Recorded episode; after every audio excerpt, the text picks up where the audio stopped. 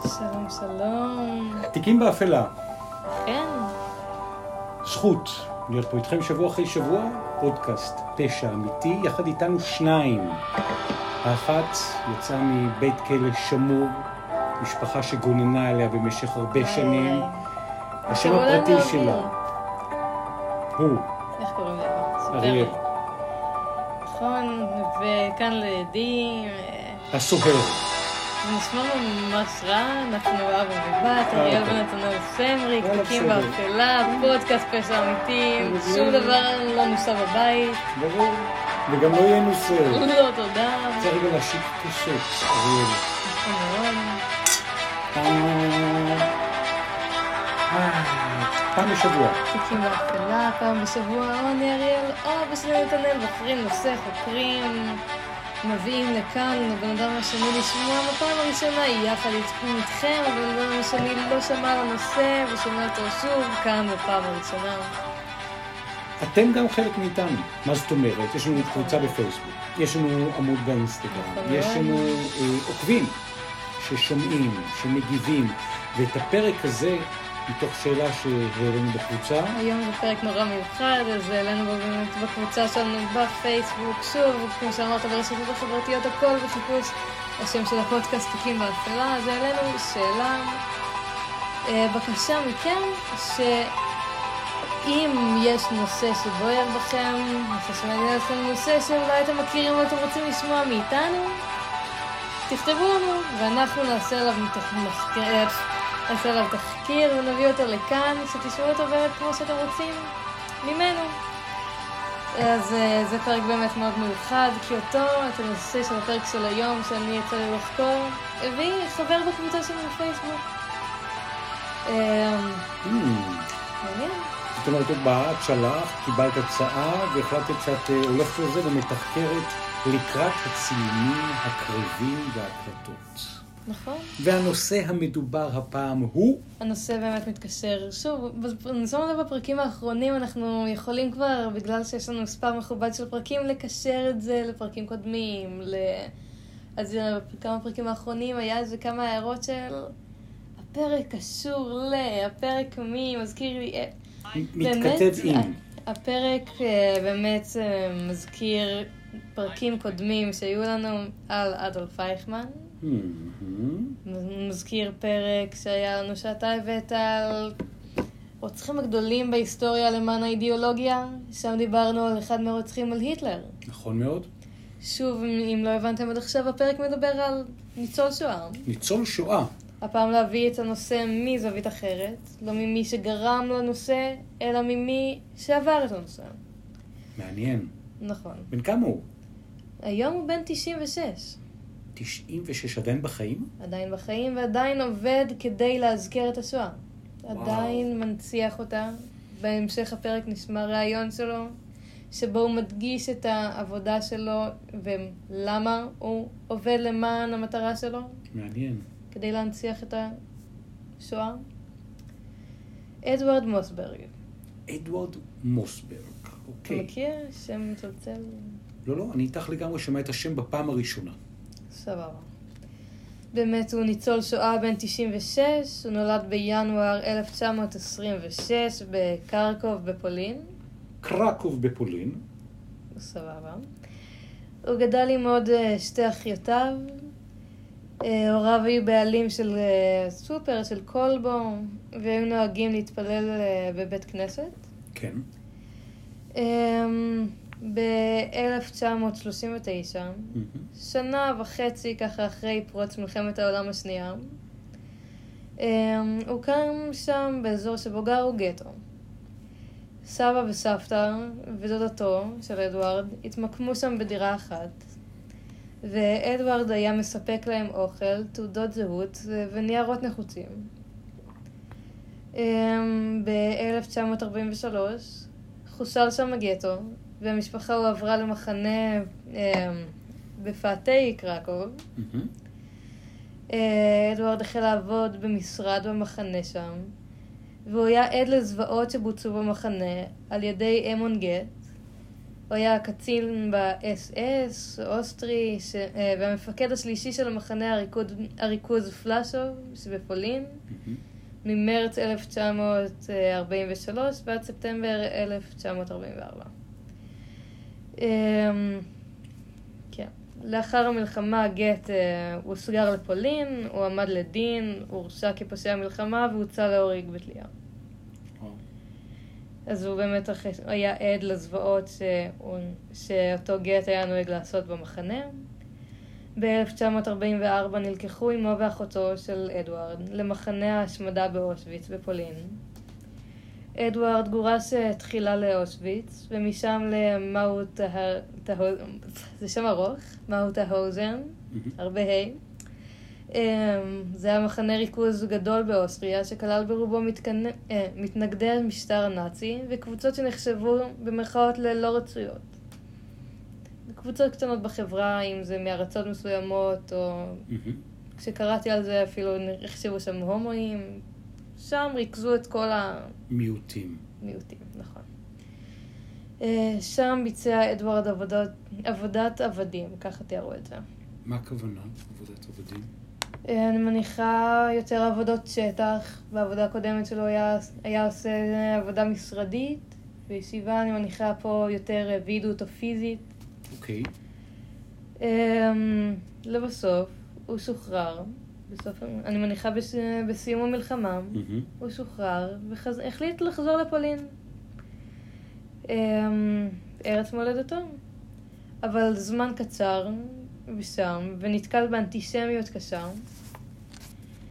ומיד עבר לבלגיה, שם התחתן עם אישה בשם ססיל. בני הזוג אה, היגרו לארצות הברית, ונולדו להם שם שלושה ילדים, שבעה נכדים. אדוארד אבל עובד, אני מניחה גם היום, כמפתח נדל"ן מצליח בניו ג'רזי, ופעיל ב... בהצ... בהנצחת השואה, ועבד עם המצעד הבינלאומי של החיים. אוקיי. עכשיו אנחנו נשים אה, סרטון שמצאתי שלו, שהוא שם מתאר את העבודה שלו. הוא בן 96, הוא בעצם כאילו עובד כל מסע החיים שלו. להנציח הוא- את המקום שממנו, את הזוועות שהוא ראה בהכרח. אז אנחנו באמת רואים קטע שאת אה, מצאת, רואים אותו בתוך פייסבוק. אדוארד מוסברג, בן 96, ניצול שואה, מספר בדמעות איך הנאצים רצחו את כל בני המשפחה שלו, וכך הוא מעלה את זיכרון השואה. זה קטע שלקוח מתוך כאן חדשות, כאן 11, ואנחנו משדרים את הקטע מתוכו.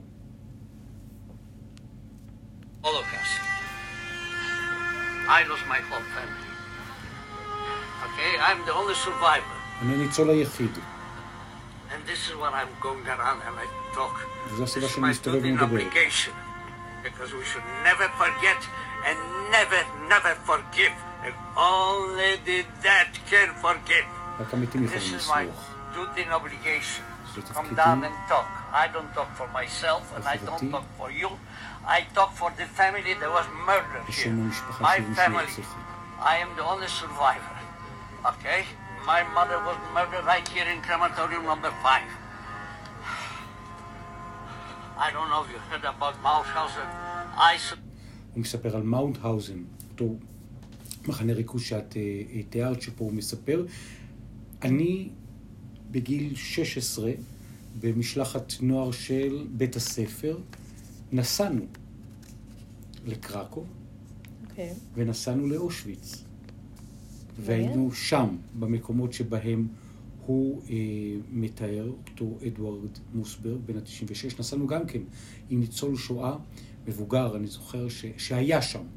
הוא חזר ובאותו להט ובאותן דמעות הוא גם סיפר לנו, חבר'ה צעירים בגיל שלי? שלך, בדיוק מה שהיה שם. אני זוכר באמת גם את ה... אחד הדברים שהכי הדהימו אותי באושוויץ, אה, זה שבאחת הערימות של הקרמטוריום עדיין היה עשן. עכשיו, זה היה נורא מוזר. שנים אחרי. עשרות שנים אחרי, מה הקשר לעשן עכשיו? ועדיין יש שם שאלה, מהגז או מהכימיקלים? עדיין היה שם עשן שהתעמר מאיפה ששרפו את הגופות, והיה מקום שריכזו את כל המזוודות ואת כל הנעליים במקום אחר את כל השערות, במקום אחר סבונים שעשו מתוך ש... שומן של האור, שפשטו מתוך היהודים והצוענים והמיעוטים שנרצחו. היה שם חוויה מאוד מאוד חזקה על תמצית הרוע האנושי. תיקים באפלה, הגרסה הכי. קודרת, כן, הכי קודרת שיכולה להיות, בשני מובנים. פעם אחת ברוע, פעם שנייה בחלק הכי גדול של העולם, שידע ושתק. וזה אחד הדברים הכי מדהימים, כי לפעמים אנחנו נגיד רואים מעשה עוול שמישהו עושה למישהו. זה לא שלנו, זה שלהם. אפילו אפשר לקחת את זה להכי פשטות. ילד מציק לילד השני במגרש משחקים. והשאלה מה אתה עושה עם זה. ואנחנו רואים ומסתכלים ואומרים, כן, זה שלנו, כן, זה לא שלנו, לא. ואז אם אנחנו לא עושים כלום, אין זה הופך אותנו לשותף לדבר עבירה. אני חושבת שבמובן של גרמניה, היום, אחרי שזה נגמר, מאוד מכלילים את גרמניה כ... מאוד משייכים את הנאציזם לגרמניה כמכלול. זה לא נכון. זה לא קשור. נאציזם זה קבוצה מסוימת, גרמניה זה מכלול שהקבוצה הזאת נכחה בה. אז אפשר מאוד לשייך במובן. כן, היה, היה גם אה, נאציזם, או בתוך ציר הרשע דאז, גם ביפן, גם באיטליה. אנטישמיות ככלל. בדיוק, וגם במקומות בעולם שבהם בעצם המקום העמוק ביותר, שהוא המקום של, שיש שם אה, רוע צרוף, והרבה אנשים שידעו ושתקו. בתוך המקום הזה, בסרטון ששמענו חלק ממנו עכשיו. אז uh, הוא מתאר, ש... הוא אומר שם כמה פעמים שזאת החובה שלו לספר לא בשביל עצמו, לא בשבילנו, אלא בשביל האנשים שמתו בהכרח. My two sisters שתי האחיות שלי, and sister of my wife, והאחותה של אשתי, they were lined up in Stutthof with seven other thousand, seven thousand girls. עם עוד And they שבעת were אלפים, shot with a machine gun. נורו And the next day was liberation. ויום לאחר מכן היה I השחרור. never, forget אני this. לעולם לא שוכח. I was beaten, tried to beat me to death. אותי ניסו להכות I למוות, survived. ושרדתי. וואו, איזה מונולוג. אפשר להבין איך הוא הגיע לגיל 96. נכון, יש בו עדיין כוח של לספר... מעשה עוצמה, לספר את זה ב... נחוש. העיקר הסרטון מסתיים ב... כשהוא אומר, שמתאר שניסו להרוג אותו במכות, הסרטון נגמר שהוא אומר שאני שרדתי. ניסו להרוג, ואני שרדתי. לגמרי. הם סמוטים. תגיד, אפשר יהיה עבור הגרסה המצולמת שלנו להשמיע את זה עכשיו עוד פעם אחת, זה אפילו 30 שניות, הוא מדבר נורא חזק, וזה קטע סבבה, מאוד מאוד בטח. עוצמתי. אז אני משמיעים, אנחנו ברשותכם משמיעים עוד פעם את הקטע הזה. לפרוטוקול הסברנו שוב אה, קודם על ערוצי התקשורת שלנו, על הרשתות החברתיות, בפייסבוק שלנו עולים כל הכישורים, כל האזכורים להכל. אה, שם יעלה גם הקישור לסרטון שאנחנו רואים פה עכשיו, הנה, עוד טעימה אחת. לגרסה המצולמת. עשר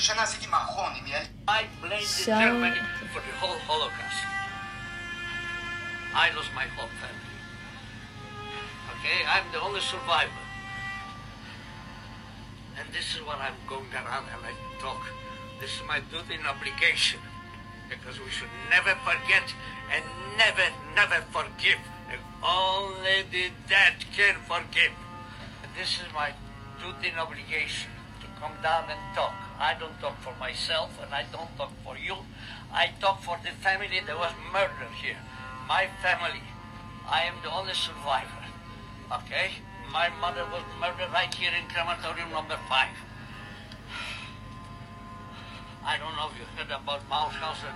I survived Mauthausen. My two sisters and sister of my wife, they were lined up in Stutthof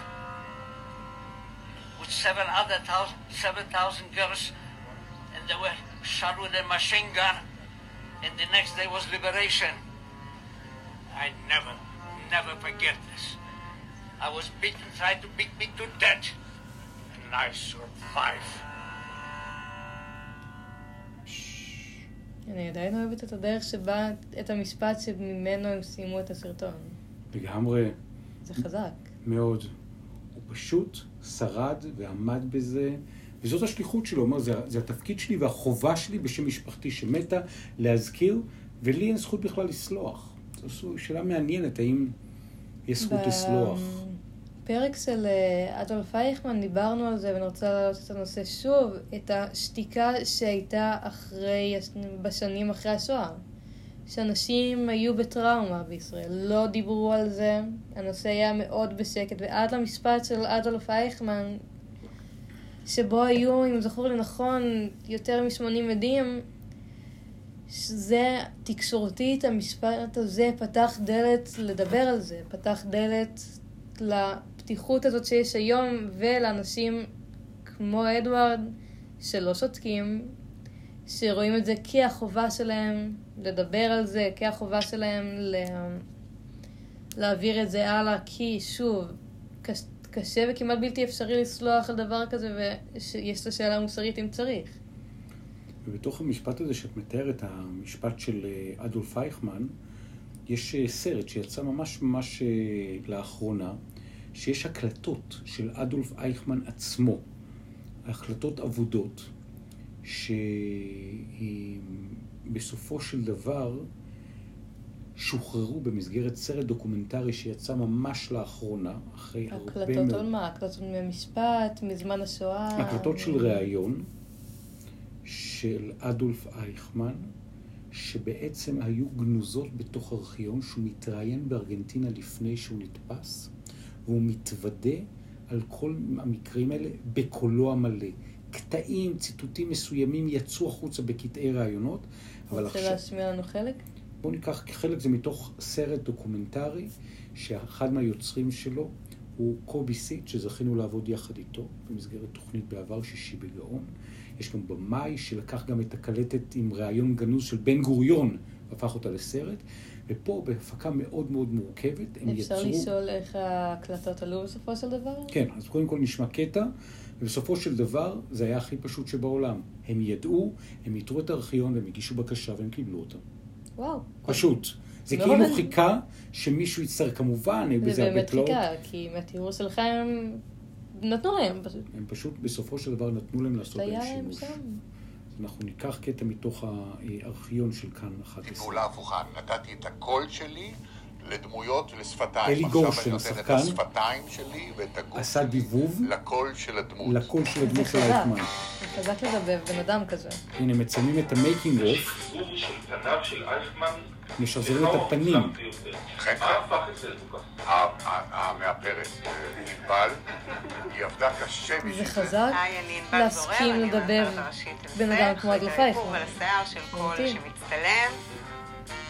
הטריק היה, מעבר לטכניקות של לקחת מישהו ולעשות אותו מאוד דומה למישהו אחר, מה שהכי אתגר אותי זה להפוך אותה לאייכמן, אבל אייכמן האנושי. איך אני עושה את האף שלו, אבל לא נופלת באמת לקריקטורה, למשהו שהוא קצת דיסני. אמרתי, חבר'ה, מה אתם צריכים להגדיל את האף? האף שלי ארוך, אין אף כזה במדינה. מה אתם מעריכים את האף? הוא אומר, לא, אייכמן זה יותר ארוך. הבן אדם לא ארי, הוא נראה יהודי פרסה. קודם כל, אלי מדהים, כל כך נעים לעבוד איתו. איך עבדו עם ההקלטות והפכו את זה לסרט דוקומנטרי. מורחים לך דבקים, ומורחים לך שעוות שזה... כמו פלסטלינה כזה על הפנים, תמיד נשאר עם חיוך. לפסל בן אדם של מישהו אחר. בעצם צריכים לשחזר בית בארגנטינה, שחיים בו גרמנים, מה שתו, מה אכלו, מה עישנו. אהלן, אני איתיאל. ואני הארט דירקטור של ההפקה הזאת. בעצם זה בית לשימור, עם הרבה מאוד ריהוט תקופתי. התלבשנו עליו, הוספנו כל מיני משלנו, אחד הסרטים הדוקומנטריים. ובעצם ייצרנו את הסט הזה. אוקיי, לפנות הסט, תודה. והקלטה.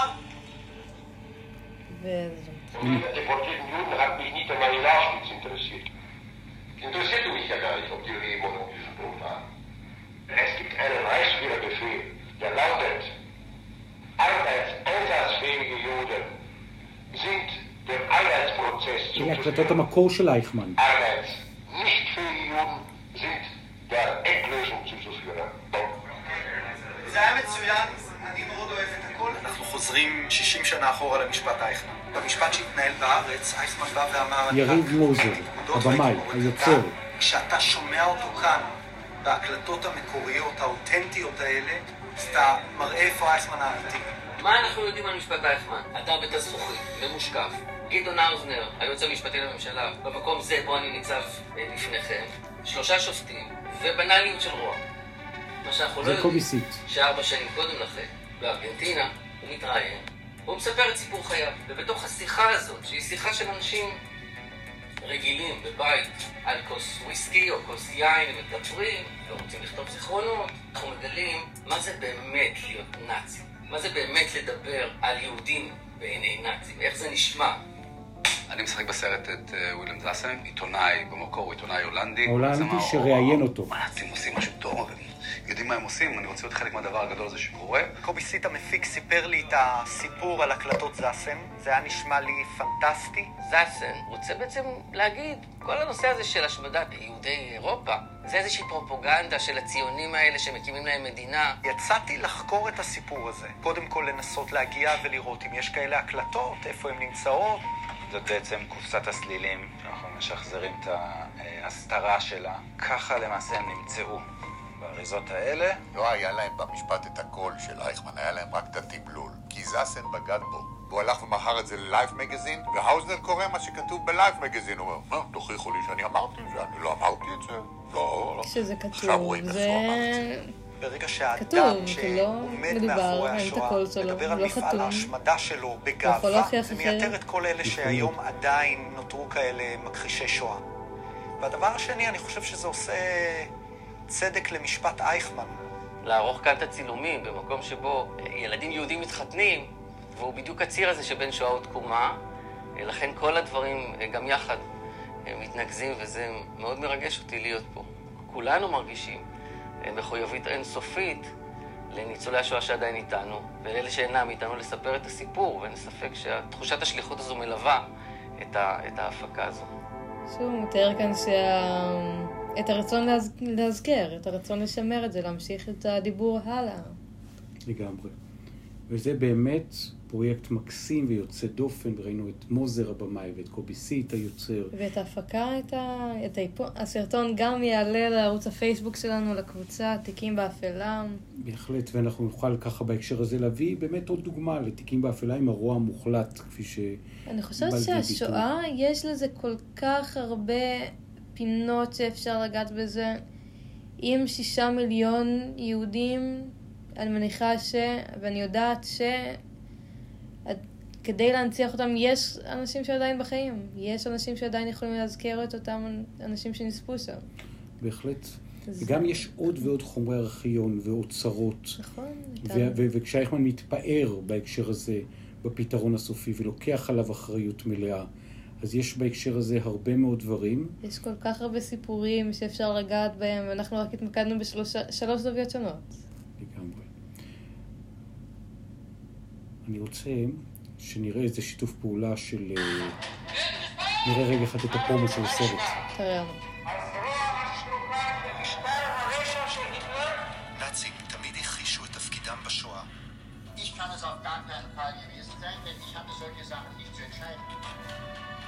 לאחר המלחמה ברחו נאצים רבים מאירופה, בהם גם אדריכל הפתרון הסופי אדולף אייכמן.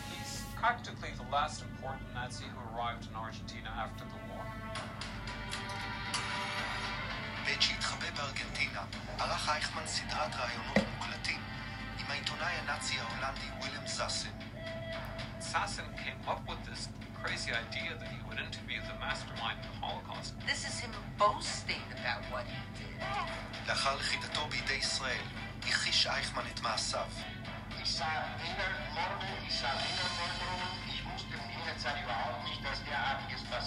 בתקווה שהקלטות זאסן לא יישמעו בבית המשפט בירושלים.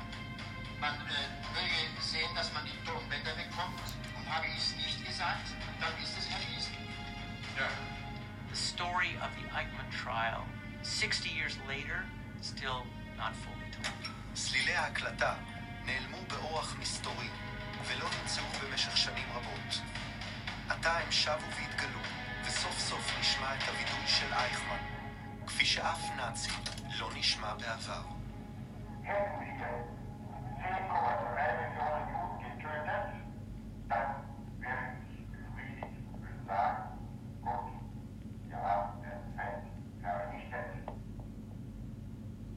הסיפור זה היה בכאן 11 עם הבמאי יריב מוזר. ובמשפט עצמו לא הושמעו הקלטות? במשפט עצמו לא הושמעו הקלטות, הושמעו ציטוטים כתובים. שהושמעו, והוא הכחיש.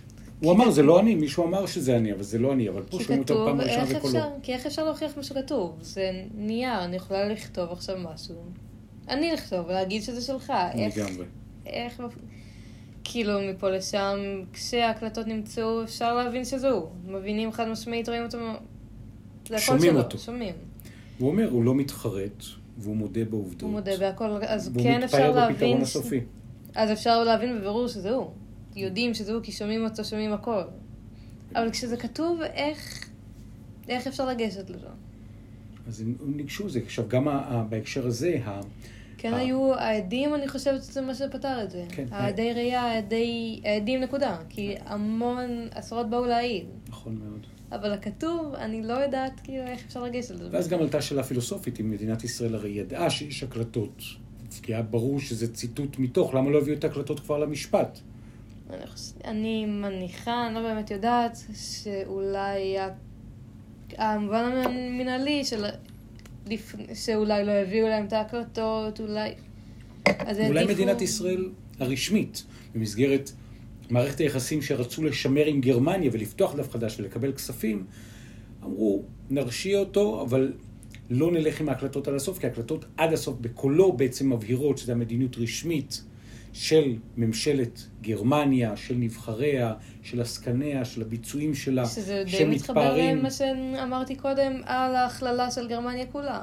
וזה גם מתחבר לעדות של אדוארד, אדוארד מוסברג, שבסופו של דבר הוא בא ואומר, זאת השליחות שלי בקולי בן 96, הוא בקולו הולך ומעיד ומזכיר ואומר לעולם לא נסלח, לעולם לא נשכח. גם רואים אותו בסרטון על הרגליים, שזה מרשים לבן אדם בן 96. כן, גם רואים את המבט, ורואים אותו רהוט, ורואים אותו חזק, ורואים אותו לא מתנצל. יש, אני חושבת, חוויה כזאת, יש אנשים שזה יכול להחליש אותם, ונפשית, ולשבור אותם, ויש אנשים שהפוך לגמרי. להפך, דווקא זה מה שמעצים אותם. שזה מה שגורם להם להמשיך לעמוד על הרגליים, שזה מרשים מאוד. ממש כך. אריאל, תובנה שלך לקראת אה, סיום הפרק הזה? Um, בכללי לשואה אפשר לגשת לזה ממיליוני סיפורים שונים, אם זה של הנספים או אם זה של האנשים שחיים, זה באמת המחשה מאוד מזוויעה של הרוע בעולם, של התיקים באפלה. כי יש המון סיפורים בשואה שלא סופרו, נכון. שלא... וגם לא כל ההקלטות יצאו, ותמיד יש עוד בארכיון ועוד חומרים שטרם יצאו. כי באופן מפתיע זה לא... לי לך אולי, אני לא יודעת, זה נשמע מאוד רחוק, אבל זה היה לא מזמן. יחסית לאירועים שנחשבים להיסטוריים, זה היה מאוד לא מזמן. גם איש עכשיו בן 96, בקולו, בפניו מעיד, הייתי שם, אני זוכר. גם הזיכרונות ש, שאני זוכר כשביקרתי שם, וגם יותר מזה. הנאציזם או האנטישמיות לא באמת פסה מהעולם. יש עדיין מקומות בעולם שבהם להיות יהודי זה לא בהכרח לחוש בטוח. גם, שוב, דיברתי על זה, אני חושבת, בפרק של אייכמן, על העבודה שעשיתי על אה, האחים גרים, שיש להם סיפורים אייקונים מאוד, אה, סיפורים בדיסני אפילו, אבל כשקראתי את הסיפורים המקוריים, יש שם אנטישמיות מאוד חריפה, יש שם סיפור על היהודים, היהודי בקוצים קוראים לו וסיפורים שקורים לילדים לפני השנה, חלקם. אחרי הסיפורים האלה כמובן עברו עיבודים. מה עבר... יש בסיפור הספציפי הזה? אה, מאשימים את אותו היהודי בגניבה, ב... מראים אותו, מציגים אותו כבן אדם חמדן ורע, והמוסר השכל, הסיום של, הספ... של אותו הסיפור, זה שהאונס שלו היה לשלוח אותו לקוצים. וואו. כן. וזה מה שמספרים לילדים לפני השינה. המון מהסיפורים שם עבדו עיבודים ונהיו הרבה יותר קלים ונוחים, אבל כשזה המקור... כן. תיקים באפלה. עדיין שואה ועדיין אקטואלי. נכון. מתמיד. תיקים באפלה, פשע אמיתי, אה, אתם יכולים לעקוב אחרינו ולשמוע אפשר בערוצי ההשמעה של אה, ספוטיפיי, אפל פודקאסט, גוגל פודקאסט, RSS, ואתם יכולים, יש שם אפשרות לעקוב אחרי ערוצי ההשמעה. אם אתם עוקבים זה מוריד לכם אוטומטית את הפרקים לטלפון, בלי שתצטרכו לחפש כל פעם. הפרקים עולים uh, באזור uh, ימי שישי, שבת, מדי פעם ראשון. Uh, אתם יכולים לעקוב אחרינו ברשתות החברתיות, בעמוד שלנו בפייסבוק, שם עולים הכישורים, העדכונים לפרקים, הצעות, אתם יכולים לכתוב שם הצעות באמת לדברים שאתם רוצים לשמוע מאיתנו, כמו בפרק הזה. אתם יכולים למצוא אותנו באינסטגרם, שם עולים בעיקר עדכונים לגבי העלאה של הפרקים והתוכן. הכל בחיפוש השם של הפודקאסט תיקים ואפלה. אריאל היה מאוד uh, חזק, ואנחנו מודים לכם על הנושא שבחרתם להציף. אנחנו... זה מאוד מעניין אותי מה אתם רוצים לשמוע בהכרח. ואז אנחנו יכולים, בנוסף לנושאים שאנחנו מביאים, לקחת נושאים... הנושא, אם הנושא שהם מציעים מעניין אותנו, זה למה אנחנו... אני לא הייתי בוחר נושא שלא היה מעניין אותי בדרך כלשהי. ברור לי. אז אתם מוזמנים להיות מעורבים, להציף בקבוצה. אני אשמח שתהיו מעורבים, זה מעניין אותי מה מעניין אתכם. להגיב, לשאול, לשתף, לעקוב, להציע נושאים, וכמו הפעם, נושא שאתם הבאתם מאלף עד תף, אריאל תחקרה מאלף עד תף, אנחנו מפתחים אותו פה תוך כדי הקלטה. תיקים באפלה. תודה רבה לכם שאתם יחד איתנו. תודה לך שאתה יחד איתנו גם. וגם אריאל סמריק ו... עוד אחד מתוך הזה? נתנאל. תודה רבה לכם, ואנחנו כאן ניפגש בפודקאסט הבא, בשבוע הבא. בדרך כלל הפודקאסטים הפרקים יוצאים בסביבות הסופש, בשישי בערב, שבת, שבת בערב, או לעיתים בראשון בבוקר. תודה רבה לכם. שיהיו מעודכנים, תודה רבה.